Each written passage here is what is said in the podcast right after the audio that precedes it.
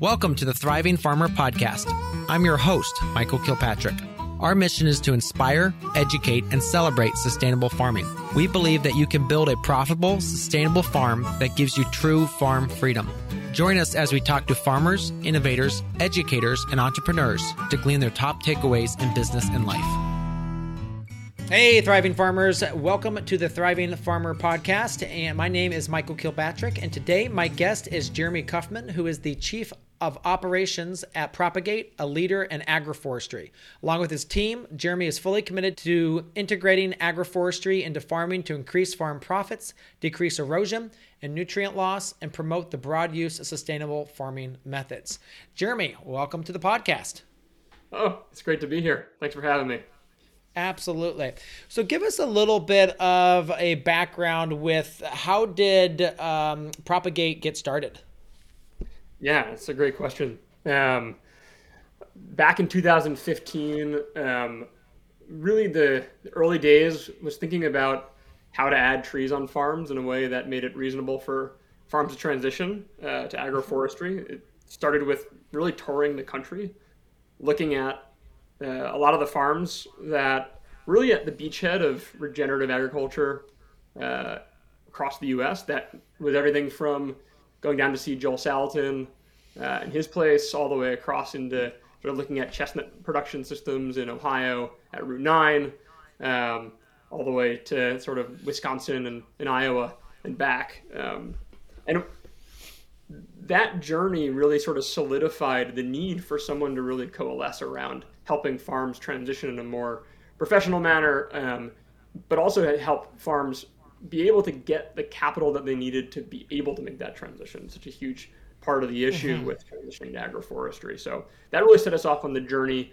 Um, personally, I uh, worked on organic uh, lettuce farms when I was in college, um, and on an, in a grass-fed dairy, a small scale. Um, but I'd always I come from a timber products business background, family business, so trees were always in my DNA, um, and that that path started in 2015, and now here we are, um, almost 10 years later, um, and have made some good progress. Mm-hmm. Absolutely. All right. So then, uh, what were the early projects like? Like, what kind of projects did you work on in the early years? Yeah, that's a great question. So, it started with um, really working with farms that would that are were interested prerequisitely to mm-hmm. agroforestry. Um, a lot of the time, these were you know passive gentleman farms or gentlewoman farms that were interested in. Uh, mm-hmm. They didn't necessarily have the on-farm income side of it that was required to make it possible, which gave them the, some, somewhat of the budget to be able to make those transitions happen. Um, the um, and really chipping away at being able to get these sort of small to mid-sized scale pilots off the ground with these projects. Um, uh-huh. One of the things that we did launch to start with was an analysis service for farms. Okay.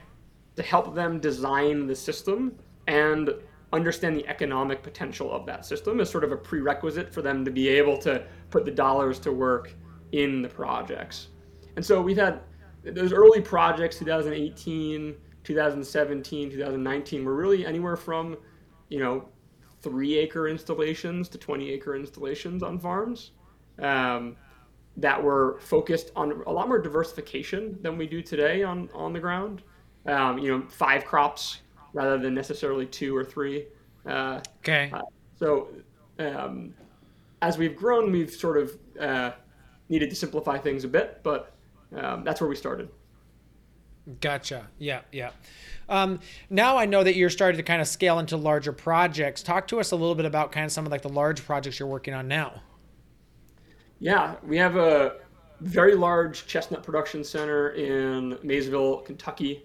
Um, mm-hmm. Stretches down into Flemingsburg, Kentucky, and then actually hops over the river um, into Ohio. Um, we've got another uh, farm out, um, right alongside the river there, um, about 30 minutes um, east of Maysville.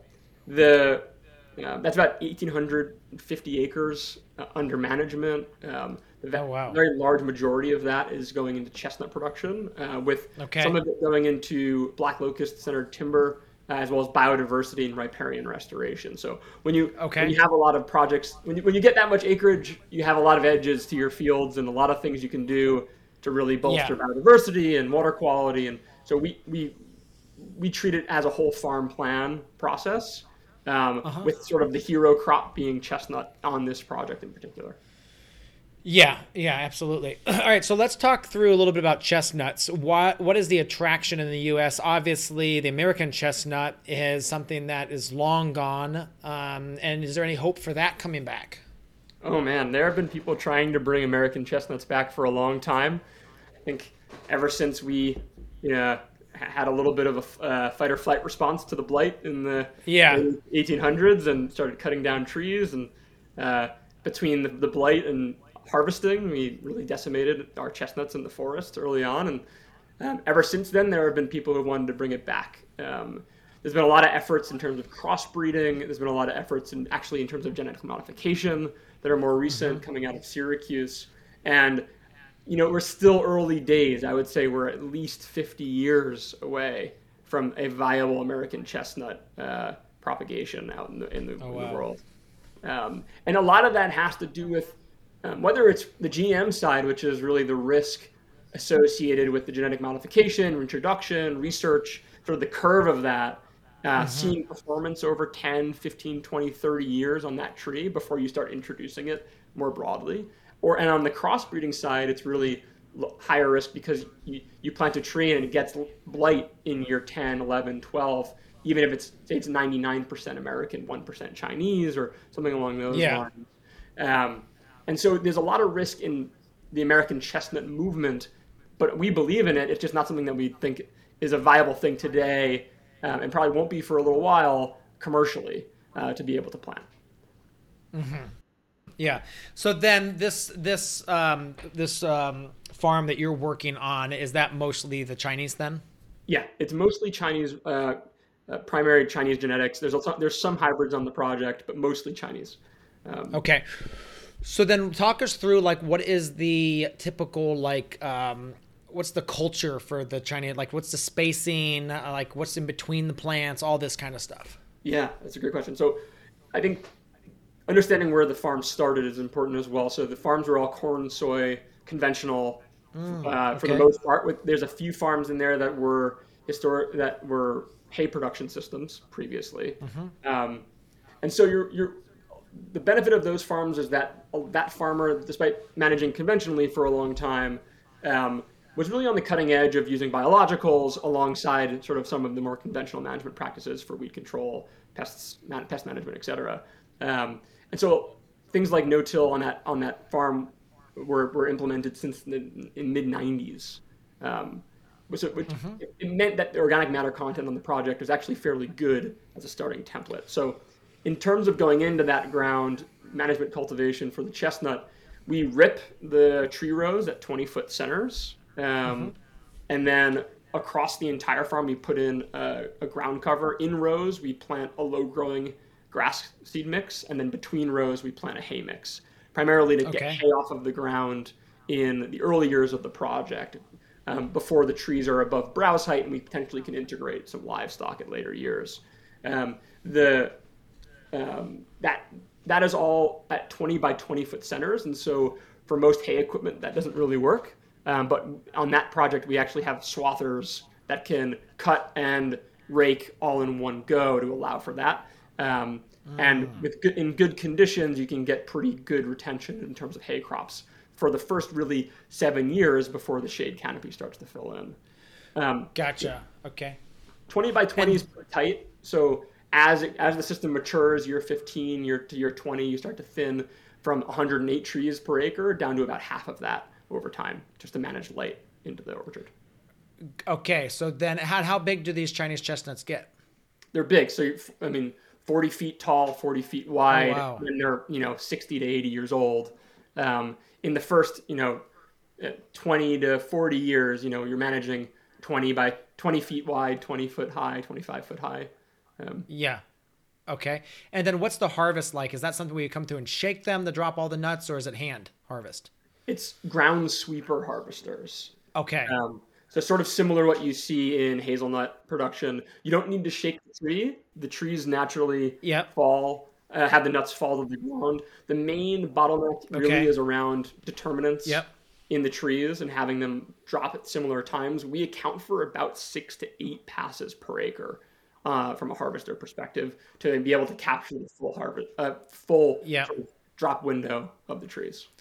Okay, and then do you have to like uh, eventually get rid of the grass below them so you can sweep, or is that something you just try to knock d- get down pretty close to the ground so you can get through? Yeah, that's a great question. Um, cul- get, making sure you're mowing close. We manage with grass ground cover, but it does Okay. require basically a finishing mowing right before harvest to be able to do that. And it makes and it sort of a prerequisite also is making sure the ground is fairly level when you're doing cultivation. So any any rut will decrease Yeah. your harvester capacity, and so you, you really have to just be really on it in terms of your Mm-hmm. management practices to ma- to make sure that that surface is level. Um, Gotcha. so it Yeah. may require some orchard renovations on like that Mm-hmm. leveling in later years, depending on rainfall and tractor compaction and things of that nature that occurs over time. Gotcha, gotcha. Okay. Um, and then the uses for uh, chestnuts is obviously there's a use for them. Um, people eat them. Um, is there any? I'm assuming also in baking, like uh, they're wholesaled for that as well for like cookies, and I know that sort of thing. Is there any use for like them in animal feed, or are they too highly valued for that? Yeah, they're definitely too highly valued for animal feed. Oh. There's there's a market around chestnuts for deer bait for hunting. There's, there's also a market around Yeah. chestnuts for for animal feed for high quality finishing, but the pricing on that isn't. It's really where you want your like C grade sort of stuff you can't sell to go, and it's really, you're really just clearing the the the, the cement the Yeah. you know the the clean floor that you're trying to get at the end of the year um, to those markets. The the the value so chestnuts in the U.S. particularly is a fairly nascent market, um, though every chestnut grower that that we know and that has been growing them for the last 30 to 50 years sells out regularly, mostly at a premium to the global market. Um, Gotcha. And um, domestically, they, they see no end in sight on the demand side. Um, the there's the U.S. is a very small producer of chestnuts, but globally, chestnuts are produced very, very widely across Asia, Yeah. Europe, as well as South America. But it is a fresh nut, so it's a little bit different storage-wise. than A hazelnut, so there is a limitation to Yeah. global trade around chestnuts. Um, in this, in a way that there might be sort of competitive factors with hazelnut, where you might have Turkey shipping nuts into the United States. And so Gotcha. as domestic consumption grows, we think that we, we import about sixty million uh, dollars worth of chestnuts into the country today, um, which we don't really fulfill at all domestically. It's about you know twenty thousand acres of domestic production that would need to fill that, and we're only at about you know three thousand acres of commercial production in the United States. Um, to give you a sense of it, um, Yeah. And that's growing. There's been a, a huge amount of growth in the chestnut production side of things in the United States over the last five years in particular. Yeah. So the way in which we think about it is we want to create a base load for chestnuts in the United States for first and foremost to, to, to, to fill the gap of uh, the U.S. as a producer, and then second on top of that, be able to create the domestic wholesale market for chestnuts into retail channels across the United States. Um, we view that as a benefit to the chestnut industry as a whole, not just to these projects as well. Gotcha, gotcha. Okay. Um, and what's the how long are they planted before like your first harvest typically? Yeah, um, people start seeing nuts coming in. I mean, we have we had nuts on trees that were planted last year, um, not in a commercial fashion. Yeah. you're not going to go bring the harvester out for those, but um, you start getting production early on. Um, but it really starts to ramp up around year seven, year eight. That's when you start starting to get annual commercial yields coming off of the trees to Yeah. justify being out there and harvesting with your equipment and moving things forward. And then it really starts to peak um, around year uh, 12, year 13, where you start getting stable sort of peak yields that you want to manage for. Um, and we estimate anywhere that's anywhere from about 35 to 40 pounds per tree if you're doing uh, if you're managing for the crop um, rather than managing it passively. There's a lot of chestnut orchards that are grown without fertilization, without culti- cultivation, or sort of managing for uh, nutrients, sap analysis, soil testing. And Yeah. so um, you might get reductions in yield if you're not um, get, playing to the needs of it as a crop more so than managing it passively as a tree. Gotcha. Okay. All right. Um, so why was this particular farm with you know 1850 acres? What what was the thought or the interest behind moving completely to an agroforestry program? Oh, that's a fantastic question. It is, um, it is a, a pretty amazing transition that happened in a very short period of time. Yeah. Um, so that farmer, his name is Kevin Hill. Um, we met Kevin through a partnership that we were working with with a large agribusiness that was looking at their supply chain for carbon-based projects. Um, they reached out regionally to farmers um, to see if they were interested in planting trees on farms more Okay. broadly. So we didn't Yeah. actually have like a chestnut specific focus at the time. Um, and then we went actually our team went and visited 10 farms in the region and looked at all those farms met all those farmers and understood sort of their needs their wants desires did an analysis much like what we had been doing for a long time and Steven, who had been farming about uh, 4,000 acres in that region at its peak, at his peak, um, was looking to fa- find ways to make that ground more sustainable for the long term. He had really amazing relationships with his landlords. He has some ground that he also owns in that region, but his main farming operation is actually in Orient, Ohio. So Okay. his home, he actually goes down to Maysville, farms that ground, and then moves north into Orient as the year goes on, or vice versa, depending on opportunistic weather. How big of a range is that? How many miles is he traveling? So he farms his own, his owned ground in Orient. Um, it's Yeah. about a two-hour drive from Orient. It's near Columbus. Um, Okay. from Orient Okay, down to uh, Maysville. By tr- but he actually drives his tractors. So he'll ta- it actually takes four and a half hours by tractor, and he'll drive his tractors from Orient down to Maysville, and then basically live in Maysville until Yeah. we're done with the work, and then move back. Um, and that's a bit of the main reason he did that. Uh, and, and he can probably speak to this better than myself. But Yeah. the, the arbitrage between prices in Kentucky versus the inflation that was happening uh, in Ohio. Yes. Yeah. Yeah. Yeah. There's very different thoughts. Yeah. Gotcha. Okay. Gotcha. So he was willing to open it up with that. What were some kind of the first things that you did to the ground? Obviously, it probably come off corner beans. Did you do any plowing, or did you just no till in the, the hay and they're starting that ripping? Yeah. So the we have really th- uh, three tiers of development. We have a, like a gold, a bron- uh, silver, and a bronze. Um, the gold is really an 18 month prep cycle where we do full site uh, renovation, we do um, deep ripping, and then conditioning, and then cover cropping rotations into a permanent grass cover mix, hay mix that we talked about. Then you put the trees in the ground. The bronze is really just go straight in and do those renovations after that happens, where you're putting the trees in the ground, but then you're actually renovating around those trees, which is um, it's actually less costly, but it's l- less optimal in terms of the growth Correct. and the outcomes you want from the trees. So Yeah. we do depending on the, the the project, the timeline, the capital available to do so. We'll we'll, we'll run each of those uh, protocols. Um, Mm-hmm. In hay ground, it's a little bit different. We just prep the, the tree row because we already have a good hay stand Yeah. on that ground. Yeah. Turning it over to put it back into hay makes no sense. So we just Yeah. we just do that within the row. Gotcha. Yeah, yeah, yeah. Um, now with the chestnuts, why haven't chestnuts started scaling for growers in the last five years?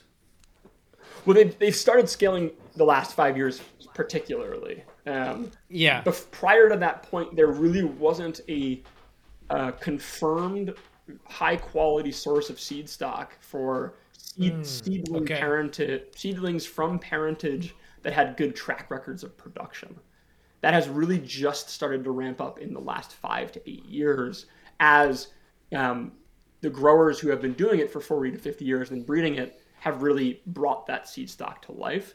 And I think between that and the the just the amount of options for broadacre agriculture in the east of the United States. Yeah. There's somewhat limited options beyond the small scale for doing for really scaling up.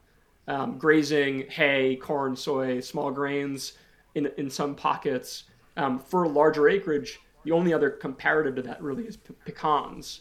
So chestnuts really fill a need from a from the farm level perspective for a crop that actually is possible at a large scale um, to replace some of this acreage um, that's in corn or soy or hay or wheat. So it's a good marriage in that regard in terms of timing as farms are looking to transition, mm-hmm. farmers are aging, things, all, you know, you know, the whole story there. So.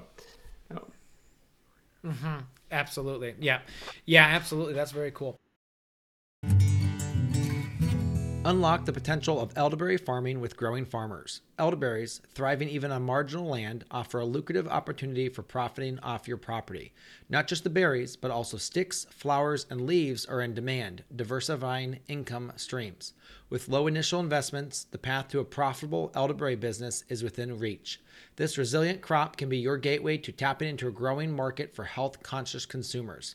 Start your elderberry venture today and cultivate success. For more details, visit growelderberry.com.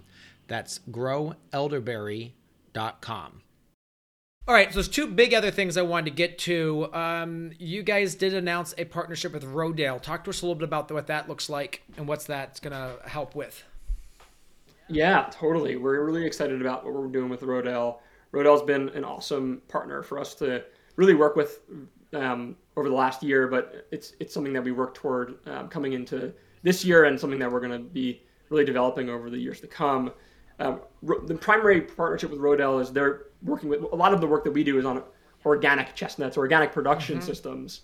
Um, we aren't organic production experts ourselves, so working with Rodale to be able to help bridge gaps on organic practices in some of these agro unique sort of agroforestry systems is a huge benefit to us and to our customers um, moving forward. And then secondarily, Rodale isn't a agroforestry specialist, mm-hmm. so we pass a lot of the knowledge and, uh, and um, research that we've done onto Rodale, so that way they can provide that information into the public domain, but also provide that information to the folks that they service and, and um, that they uh, work with. So mm-hmm. it's a nice marriage between those two worlds. Um, that as part of that partnership, it comes also with solving some of the con- fundamental constraints around tree supply and genetics and things mm-hmm. of that nature mm-hmm. um, that we've been working on for a long time. That Rodale um, has been an awesome partner on, and they're su- they're we're identifying sites in on the Rodale campus and otherwise to actually establish some of those um, genetics for showcasing uh, the benefits of those crops. Gotcha, gotcha.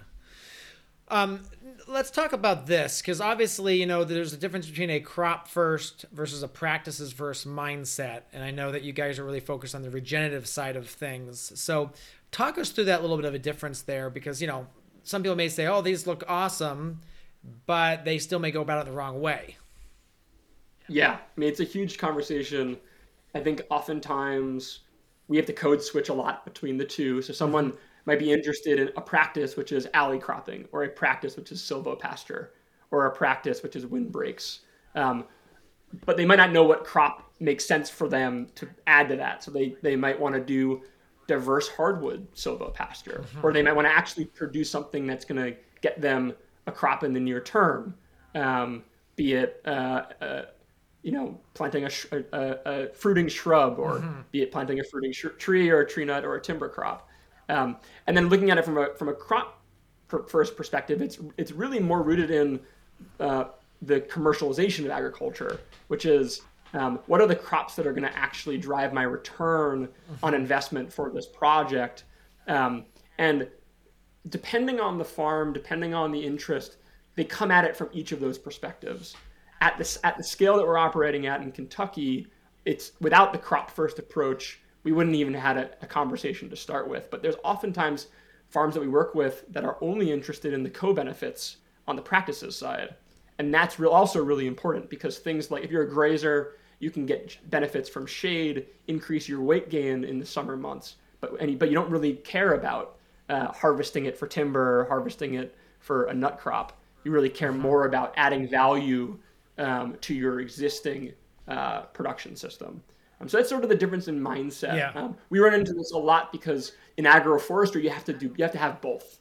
You have to be able to address both of those mindsets um, because every farm is going to look at it a little bit differently. And for some farms, uh, it might make sense to just do chestnut orcharding rather than to do chestnut integrated with hay or chestnut mm-hmm. integrated with livestock or chickens or whatever it might be. Yeah. Um, and that's okay, and we can speak to that.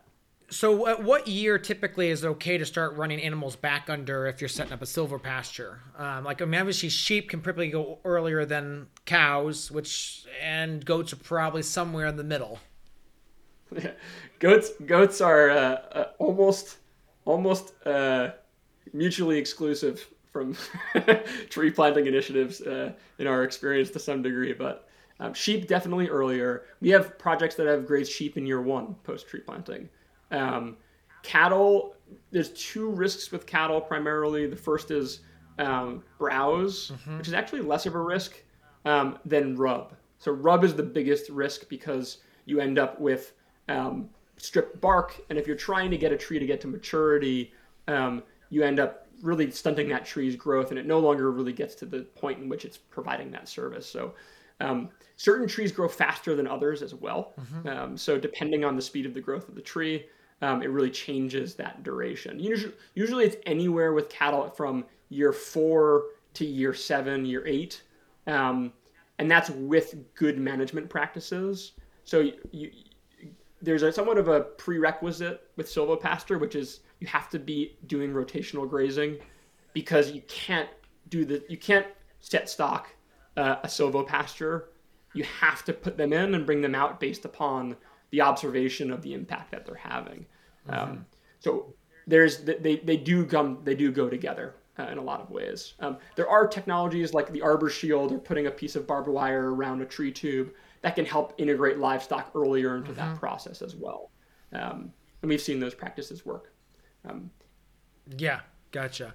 Um, let's talk a little bit about black locust. You guys, I think, recently had a um, kind of a relationship with some Hungarian genetics. Talk us a little bit about kind of like the black locust tree and uh, what that's going to do for kind of like the black locust in the U.S. Yeah, it's a black locust is my favorite tree right now. Okay. Um, not because it's not not for any reason, mostly because I come from a timber side yeah. of the world. So yeah. It, it definitely aligns with my my family's heritage. But the um, black locust in the United States is re- relatively underdeveloped um, over over the last you know hundred years in terms of genetic stock. Um, it is native to the United States. Um, it grows naturally in the Appalachian Range. Um, there's a lot of conversation around it being invasive in certain uh, ecotypes, but that there's a lot. It's one of the few trees that, um, because of its the way in which it propagates mm-hmm. from root shoots, it has a unique capability of doing early successional reforestation. Ah, okay. Yep. Um, and so in certain, you know, very sensitive ecosystems, introducing it doesn't make sense. But generally speaking, what we've seen in terms of habit is largely naturalized throughout the Appalachian Range, all the way through to really the, um, you know, 95th parallel in the United States. Mm-hmm. Um, and so black locust in the United States um, is largely a niche industry today. Um, there's a lot of mills up and down the United States where there's concentrations of naturally grow, growing stands. Mm-hmm. Um, the retention rate on those that wood is very low, however, because the trees, when you observe them grow in their growth pattern, will grow very crooked. Um, they'll have a lot of tension wood mm-hmm, mm-hmm. in the tree itself as a result. And so the, re- the, the, retention of good quality saw logs and the ability for that to be sellable is relatively low when you're doing that harvest. And even still, there are mills that are making fairly solid money being able to retain, you know, 30% of the log or 40% of the log even after that. Mm. And that's because black locust is um, one of is the most one of the most durable tree species, if not the most durable spe- tree species for rot resistance that you can grow in the temperate zones of the U.S. Um, it's prized for fence posts. It's prized for things like um, hops, hop poles, mm-hmm. and organic agriculture, yes. um, things of that nature. Um, and it also has demands a premium for those things comparatively to say buying PT pressure treated pine or things of that nature. Um, I mean, I could go on for for a long time, Michael. So you might have to steer me on this yeah. one. Um, the the thing that I will say is that a lot of post World War One, Hungary's forests got were completely decimated, and so they needed trees to reforest their their region, and they chose black locust to do so and a lot of the breeding work that has been done has been done in Hungary mm-hmm. for straight straight growth form, um, fast growth, um, and specific, really nuanced growing uh, traits of the tree, like things like um, canopy root um, shoot to um, trunk ratios, okay. things like flower flower production, and a very large part of Hungary's economy is fueled by black locust, both on the honey production side, which is a big part of black locust industry in Hungary specifically, sort of like the clover equivalent okay. uh, in Hungary, mm-hmm. clover honey, and then for the timber side, which is a huge industry there as well. Um, so that partnership has enabled us to bring back sort of the the, the legacy of black locust domestically of the, with higher quality genetics mm-hmm. to be able to activate a commercial uh, industry here in the United States. It is particularly well suited for silvopasture as well.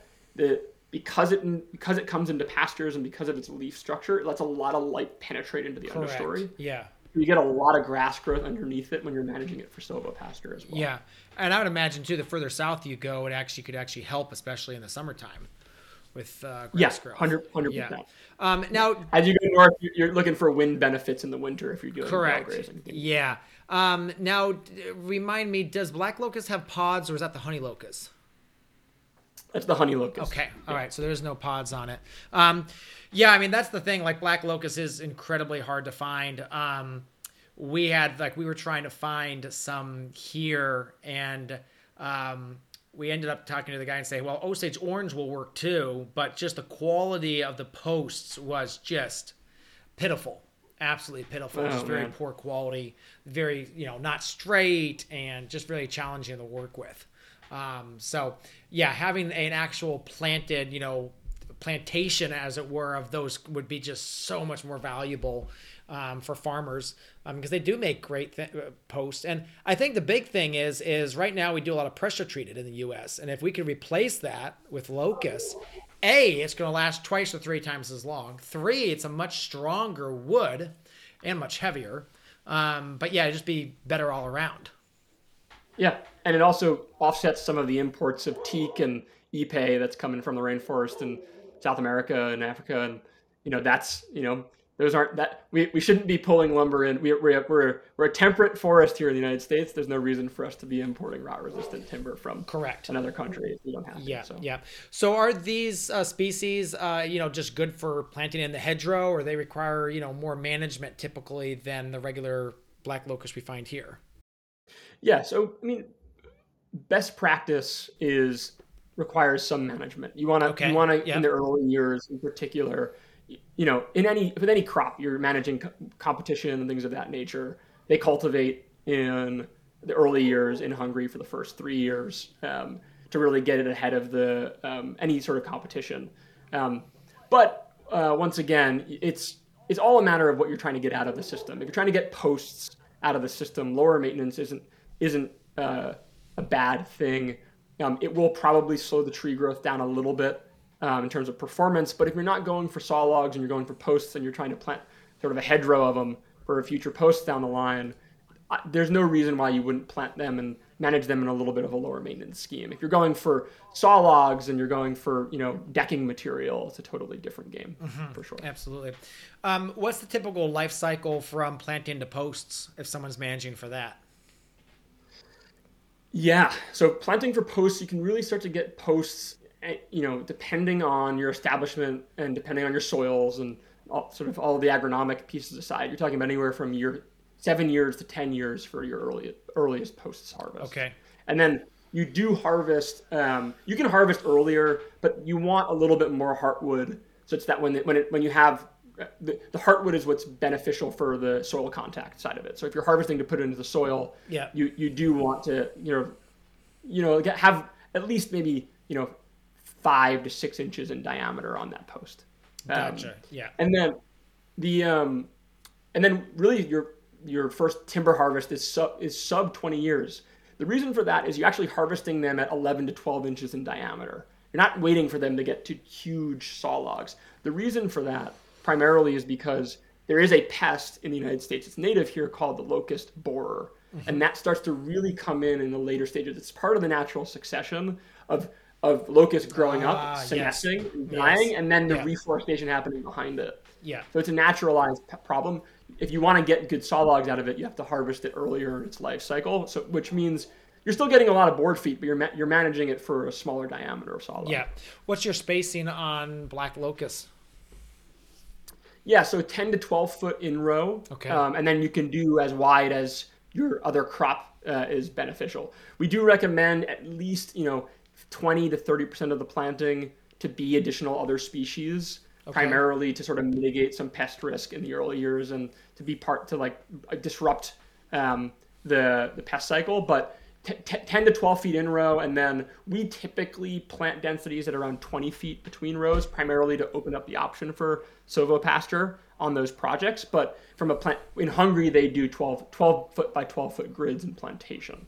Um, Oh, We don't. That's not plantation is not something that we're that focused on specifically, and especially not in monocultures here in the United States. Um, we wouldn't recommend doing monoculture Yeah. black locust plantings for the risk profile that it Yeah. presents. Is there a way you can do like the chestnuts and the locust together, or what other species do you recommend planting in with those? That's a great question. So we we in Kentucky, for example, we use locust as biodiversity and in biodiversity rows to break up the chestnut blocks.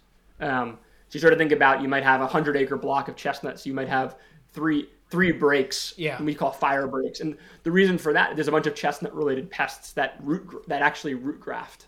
Um, Interesting. so under the ground, oak oak wilt will root graft. Yeah. Um, and so having that fire break allows for the oak wilt to not necessarily infect different blocks if you have the right if you if you're incorporating. That's the, the theory at least.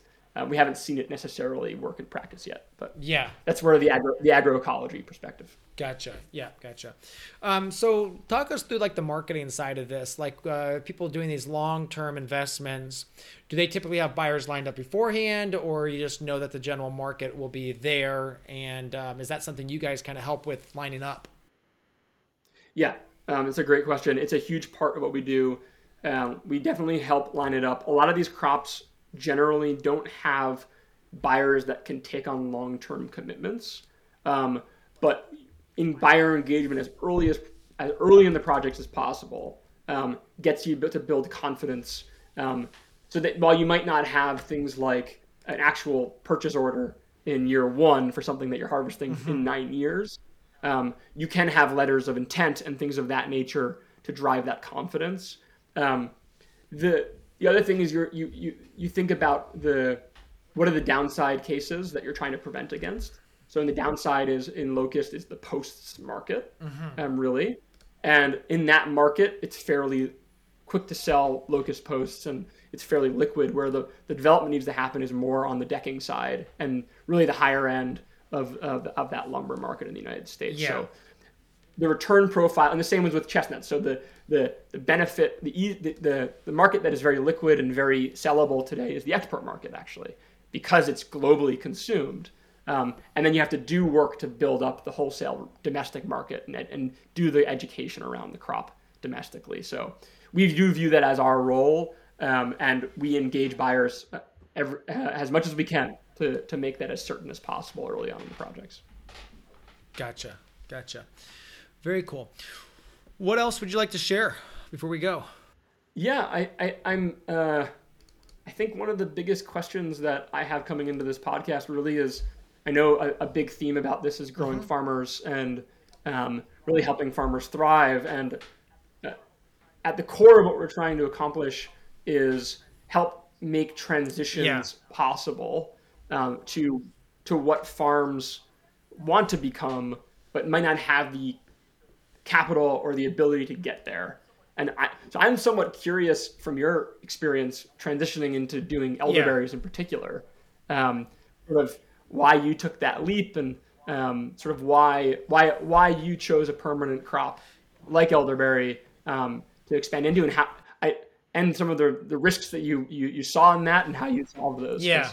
I think you're, you add Yeah. a lot here too, Michael. That's a great question because not only we've we've kind of scaled beyond that. We do now do willows. We are just in the middle of planting a bunch of sea berry and like autumn olive and things like that. Um, I think the biggest thing is that we're looking at you know we can't. uh, My background's annual vegetables, so obviously intensive. Um, you know, you plant radishes three weeks later, you get a crop, but also that means three weeks later you get a crop. And so that means that you now have to handle that. You have to sell that fresh. Um, the radishes, if you don't harvest it within five days, it's gone bad. So if you look at something like an elderberry, obviously that's more of a seasonality thing. Um, that you know, if you you have to harvest it when you need to harvest it. Nice thing about elderberries, there's multiple harvest periods. You can go for the flowers, you can go for the sticks, you can go for the leaves, you can go for the berries. Um, health and wellness is blowing up. We know that, so we're seeing a lot of people, you know, just explode on that space. So that's a huge driver for us. There is um, the demand. Um, so yeah, that's part of it there. Um, and then I think too is that it's a lot more of a laid back. So obviously there's seasons where you have to go harvest, but there's other aspects of you don't have anything to do. Yeah. Um, and I think that's you know, if you're looking at you know even more of these other trees too, like the black locust, you plant, you care for it, but you know you can go on vacation for a week or two or three. Um, yeah. So I mean, yeah. So that's the thing is I think you know we we, we, we these are all trade-offs that you have to say like okay yeah I want high high dollar per acre. And again, or annual veg can do up to you know three, four, five hundred thousand dollars an acre per year if you're very intensive. But that comes with massive amounts of management. So really, it comes back to what you have available. And if you have you know a 200 acre farm, why would you then focus all that on one acre of for production? And you know, I guess my thing would be use all 200 acres, run into an agroforestry program or something like that. You know, you're grazing cattle or other animals underneath the trees and it's a lot more of a um, simplified system, as it were. I think so. Um, yeah, I think that's the thing is like I think every farm's different too. So you may have some people that just don't have the land or maybe it's too steep to do certain crops. So that's where, you know, the thing about agroforestry is you can you can work with pretty significant slopes and still make it work. Yep. Um, which is a huge advantage there. So um, yeah, I mean, I think we still do a fair amount of uh, annual veg on the farm, but you know, we just did pick up another seven acres of ground this uh-huh. year that we have a long-term lease on, and um, it's probably not long enough to do locust on, but it's definitely long enough to do things like elderberry or you know seaberry and stuff like that. So. Um, but on our home farm, we probably are looking on our, we have a, a 800 foot long um, a railroad edge to our property, where it's on the railroad. So I mean, we know nothing's going to go there. We probably will go ahead and put um, a mixture of these long-term perennial trees that will give us something. Nice. Um, because you know the the railroad manages that all as just rock, yeah. and so we could still pick up. You know, um, they're not going to spray our, our chestnuts if they're on our property, but dropping chestnuts on their property. So um, that's something we could very easily put along that that that edge effect. Amazing. On the on the elderberry side, have you gone into value adding the elderberries yourself?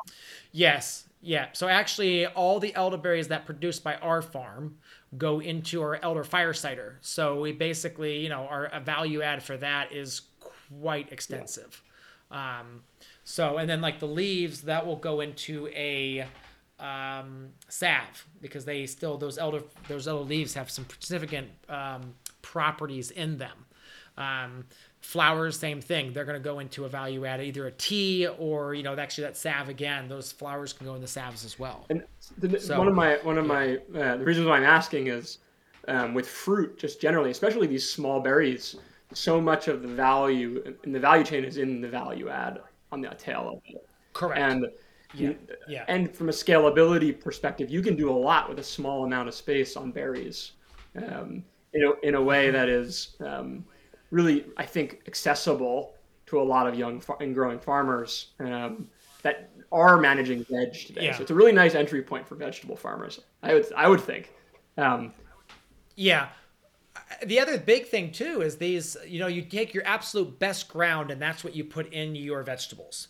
But then I'm most 90% of farms have all this other acreage, which is either wet or too dry or, you know, something wrong with it. And a lot of times if you do uh, perennials, and especially if you can mulch them, you can get away with, you know, very little bit of, of irrigation on them or very poor soils. And so that's another huge aspect is okay, yeah, you may not be making a tremendous amount of money, but it's an extra 15, 20, 30,000 dollars a year, which goes a long way with paying the mortgage and all these other things. Yeah. So stacking these enterprises yeah, is key. Hundred percent. I mean, I mean, one of the things um, too. Like I've seen I'm, some people I, so some... so amazing to see uh, your journey as well. Oh, Michael tr- sort of transform the the farm. I remember when you acquired Yeah. it. So No, absolutely. awesome Thank you. Um, let's uh, let's go ahead and wrap it up. What is your favorite uh, tool on the farm? Oh man, my favorite tool. So I have a lot of oh favorite. This is hard. So we because we um, because we plant so much acreage, we're putting in about hundred thousand trees in the ground. Imagine we have to mark all that acreage for where the trees are going prior to putting those trees in the Yeah. ground. So we have a bunch of different ways in which we do this, but the thing that I'm really excited about that we that our team built is we we have a single single row line thing that we call the gizmo, which Okay. is um, it's a it's a it's a three shank keyline plow. Yeah. And then it's behind it. It's a Bethco tiller and seeder Yeah. packer wheel, and then it actually is it has a spray paint um, trigger that spray paints the dot of where the tree grows. So that way, a tree planter can come behind it and actually put a tree in the ground. Oh, very cool. So the spray. so it's like a I'm assuming the spray paint runs off a. If it's got a packer wheel, does the spray paint run off a like chain to the packer wheel? No, we, I mean we use GIS, we use the GIS tractor for Oh, that. okay. So we use um, it, it- we use a Trimble system with land with it gets triggered by landmark lines. Certain tractors you can use the ISOBus output. Oh, okay. Yep, for yep, it. yep. Um, but it's it's it's it runs off of just an electronic signal. Okay. Um, it basically hits a hits a, a solenoid and then shoots Yeah. a spray painted dot on the ground. Perfect. Um, Very cool. So that's really nice because that gives you that you just you just drive to that all over the farm and it just literally lays it out for you as you go. exactly right. And you and you get a nice seed bed with Yeah. the, whatever your ground cover you want is there as well. Oh So- yeah, because that's that would make a really nice seed bed.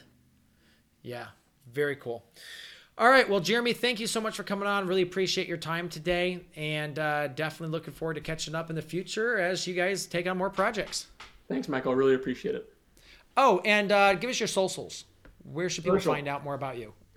You can pro- find us uh, propagateag.com, um, propagate uh, on Instagram, propagate ag on Instagram, uh, propagate ag on Facebook, and propagate ag on LinkedIn as well. Perfect. All right. Well, thank you so much again. Thanks, Michael.